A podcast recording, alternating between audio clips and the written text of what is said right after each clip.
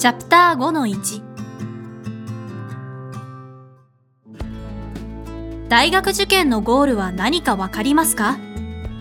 大学に合格することと答える人が多いでしょうが、それでは不明確です。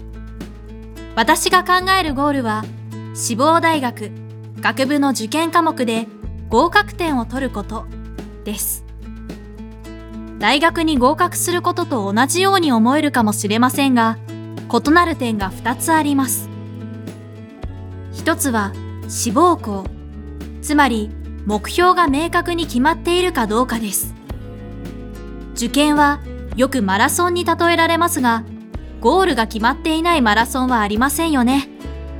ゴールが決まっているからこそ、そこまでの距離や地形などを調べることができ、効率よく走り抜く戦略を立てることができます。受験で大切なのは目標からの逆算です。合格するための勉強法のスタート地点は目標、つまり志望校を決めることです。二つ目は合格点を取ることです。受験では満点を取る必要はありません。受験科目の合計で合格点を取ればいいのです。そのためにどうすればよいでしょうか？ゲームで例えると、勝つためには、まずは相手の能力や弱点をチェックしますよね。入試で合格点を取るには、志望大学について知ること、調べることです。そのためには、志望校が決まったら、まずは赤本を買ってください。赤本は受験生にとっては情報の宝庫です。その効果的な使い方を順に説明しましょう。赤本を買ったら最初に傾向と対策のページを見ます。ここでは毎年の出題傾向が詳しくまとめられています。例えば、東大の数学では確率や整数、図形問題はよく出題されていますが、統計やデータの分析などは過去数年出題されていません。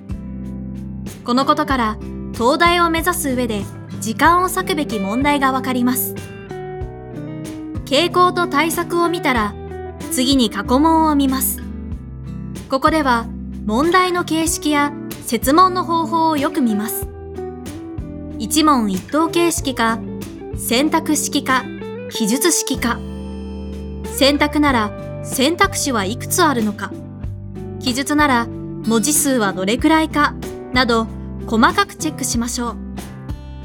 普段から志望校の回答形式に慣れていれば入試でも戸惑うことはありません。受験勉強の方針を考える際には受験科目の配点を見ます。例えば東大では1次の共通テストは110点2次は440点満点で圧倒的に二次試験の配点が高いのです。つまり、東大受験では二次対策に重点を置く必要があることがわかります。以上のように、受験では分析に基づいた戦略を立てて勉強することが大切です。